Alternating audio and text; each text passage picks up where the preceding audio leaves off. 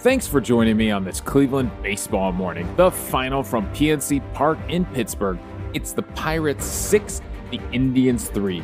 I'm David Berris, lifelong Cleveland baseball fan, and I want to talk about the actual game on the field, the thing I enjoy watching baseball being played. And this has to be a quick episode today because it has been a crazy uh, few hours, um, you know, 12 hours so last night, I actually went out for a bachelor party. I went downtown, West 25th Street. If you're not a Clevelander, if you're one of our international listeners or spread out around the country, West 25th is like uh, the cool street with all the bars. It's got a bunch of breweries on it. Uh, it's the place to go hang out right now in Cleveland. And uh, we went out on the town. I, it was bizarre. It was strange.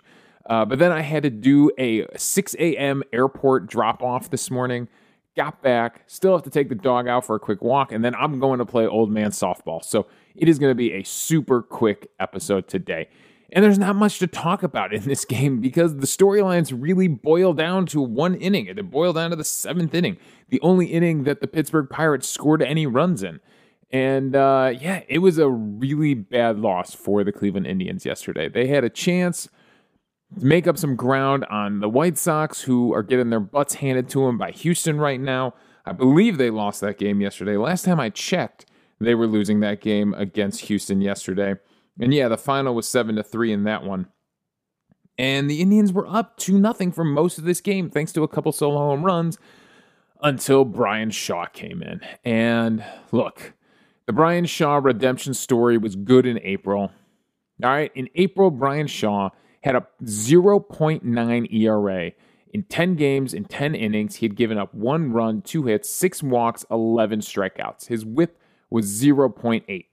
In the month of May, okay, the ERA creeps up a little bit. That's fine. Still a very good 1.69 ERA. 10 and two thirds innings in uh, May in 12 games.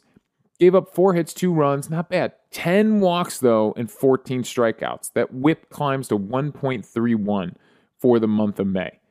10 walks. Okay, that's a sign of things to come because for the month of June, his ERA is at 9.82 in seven and a third innings. He's given up nine runs, eight earned, two home runs, eight walks, and 10 strikeouts, and he's got a whip of 2.32. Look, I'm not saying that Bryan Shaw is done for the season, right? He clearly has some command issues right now. He clearly is struggling finding the strike zone. What I'm saying is that maybe Bryan Shaw doesn't belong in high leverage situations right now. It was great in April. It was pretty good in May. It is not working in June. He's given up runs in his last three outings two against Baltimore, and then the one against the Pirates yesterday. He's given up runs in his last three outings. You can't keep putting him out there when we have the lead in high pressure situations. You have other arms in this bullpen that you could flip with. You could put Maton in some of those high leverage situations. Sandlin, Sandlin definitely belongs in those high leverage situations. Um, so those are two guys you could use to set up for Karinchak and Clase. And I know you're probably saying, Davey, wait a minute. Didn't Karinchak also come in and walk guys and give up a three run home run? Yeah, he did. That's what happened yesterday. So it was walk, walk, a home run, um, walk, walk, home run. That was that was how it went down. Uh, he walks Gamel, he walks Newman, and then gives up a home run to Michael Perez. Now this is the bottom of the Pirates uh, uh, lineup too. This is Gamel is the six hitter, so he's walking six, seven, and giving up a home run to eight, and then walks the pinch hitter for the pitcher position. So he walks the nine spot in the order. Uh, Ka'ai Tom, who is Ka'ai Tom, who is pinch hitting. Then they bring in Karinchak. He immediately walks Adam Frazier, and then battle. Uh, he strikes out Ke'Bryan Hayes, and then he's battling Bryan Reynolds and gives up a home run to Bryan Reynolds on a high fastball. And uh, yeah, it's Karinchak. Karinchak will always be frustrating like that. He will. He is a guy who is going to be dominant for six, seven, eight outings in a row, and then he's going to come in, not have the command, put a fastball down the pipe, and give up a big home run. We've seen it before. I think that's just kind of what you have to live with with Karinchak. You have to take the bad with the good, right? Just like you kind of have to.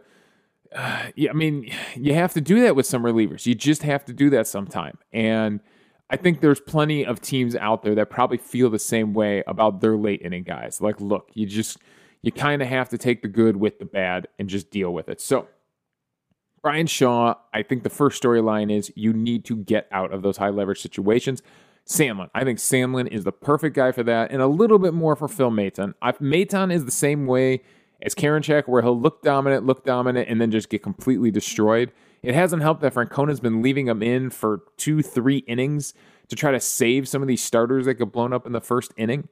Speaking of starters, uh, the starter for this game was Quantrill, and he did not do terrible. It looked like he might lose it somewhere in the third or fourth inning. It looked like it might get away from him, but he was actually able to hang on. His line on the day five innings pitched, three hits, no runs, only two walks, and two strikeouts. He really did a good job of controlling things. 77 pitches, 51 for strikes. So he was really pounding that strike zone. Meanwhile, Bryan Shaw, 18 pitches, only four strikes. I mean, if that doesn't tell you right there that the guy's got a problem, uh, I don't know what will. So yeah, so Quantrill actually pitch competent. Once again, Hamilton uh, refuses to call him a starter, says we only have one starter on the team. I don't believe that. Quantrill is a starter now. Mejia is a starter now. You got to start thinking of those guys, even if they're five and fly. Even if they're, because they're young, you don't trust them to go deep into games yet. They are starters on this baseball team, and you got to reframe your thinking. Uh, even if they're long openers, you got to reframe your thinking. And uh, I think both of them uh, have done a serviceable job. It's not going to be perfect every time, and, but Quantrill was really solid yesterday. Uh, he's he's he is starting to become more reliable. I'm starting to trust him more as a starter. All right. Uh, the other thing the Indians did yesterday is obviously only hit solo home runs. Now, home runs are great. I'm I'm not going to complain about home runs, but solo home runs uh, don't really get the job done. And, and that's exactly what happens in this game, right? They're up to nothing on solo home runs from Harold Ramirez and from Rene Rivera, uh, both on hanging sliders from the starter uh, Crowe, who uh, was a former Cleveland Indians draft pick a couple of times before he f- goes to college and eventually gets drafted. I don't know if he got drafted by the Pirates or ended up on the Pirates, but uh, obviously did not sign with us when we drafted him and uh, the sliders he threw to uh, to uh, Ramirez and to Rene Rivera looked like he wasn't even trying. It looked like get me over sliders, just just kind of they looked like they were supposed to be backdoor sliders or something like that, and instead they were just spinners that both guys absolutely crushed for home runs.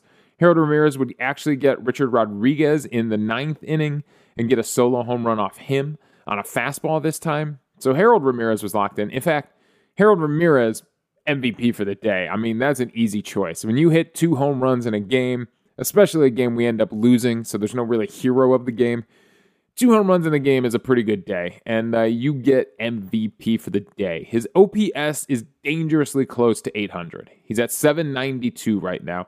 Still probably second on the team behind Jose Ramirez. Uh, Bobby Bradley is a very small sample size, so even though his ERA is over one, uh, it's a very small sample size still, so I don't know if I can consider Bobby Bradley the leader in uh, in OPS right now. Speaking of Bobby Bradley, so Ho- Jose Ramirez is out, right? He's got a big old bruise and a swollen foot. Hopefully that calms down. Hopefully that is feeling better in a day or two. Uh, it's good that nothing is reported broken, that it's just a big contusion. Um, so, but it's hard to walk on a big bruised foot, right? It's hard to tie your shoes when you got a big bruised foot like that. Uh, so yeah, so uh, Bobby Bradley gets the vote of confidence and gets to bat in the three hole. And he did have some opportunities. He came up with some guys on base and had some opportunities and couldn't get anything down yesterday. So We'll see if Bobby Bradley is back in the three spot today. Um, they're going against Brubaker, who is a right handed pitcher, so no fear of putting the lefties in there. It's going to be a lefty heavy lineup again. And uh, yeah, we'll see if Bobby Bradley gets the three spot again and gets another chance at it. All right, like I said, I got to get out of here. That's all my thoughts. I wish there was more I could dig into and talk about, but it's one of those games where we were just kind of cruising with this 2 nothing lead until the bullpen absolutely imploded on us. And uh, the Pirates, for as bad as a team they are, they're they're actually an okay offense. I mean, Adam Frazier is hitting 322 with an 838 OPS. Ke'Bryan Hayes has an 860 OPS. Bryan Reynolds, who hit the big home run, has a 925 OPS. And Moran, their fourth hitter, is 286 hitter with a 787 OPS. So the top of their lineup can hit. They absolutely can hit. So uh, it's something that the Indians pitching is going to have to solve because we got to salvage a game here. I mean, this is this is brutal. This is the Pirates. This is the worst team in baseball. We should be mopping the floor with them, but coming off that series in, against Baltimore at home, apparently it is really hard to get out on the road, and we have a lot of games on the road coming up. We got to play the Cubs. We go to Minnesota, so we have to figure out how to salvage things on the road. All right, so thanks for joining me. You can follow me on Twitter at Davey Berris. You can email the show at clevelandbaseballmornings at gmail.com. Let me know your thoughts on the game and we'll discuss them on the show. Also, I'm hosting this podcast on Anchor, so if you go to anchor.fm forward slash Cleveland Baseball Mornings, you can leave a voicemail for the show. We'll play them back on the air, respond to your thoughts, and we'll have a fun conversation amongst the fans about baseball. So thanks again for joining me on this very abbreviated Cleveland Baseball Morning.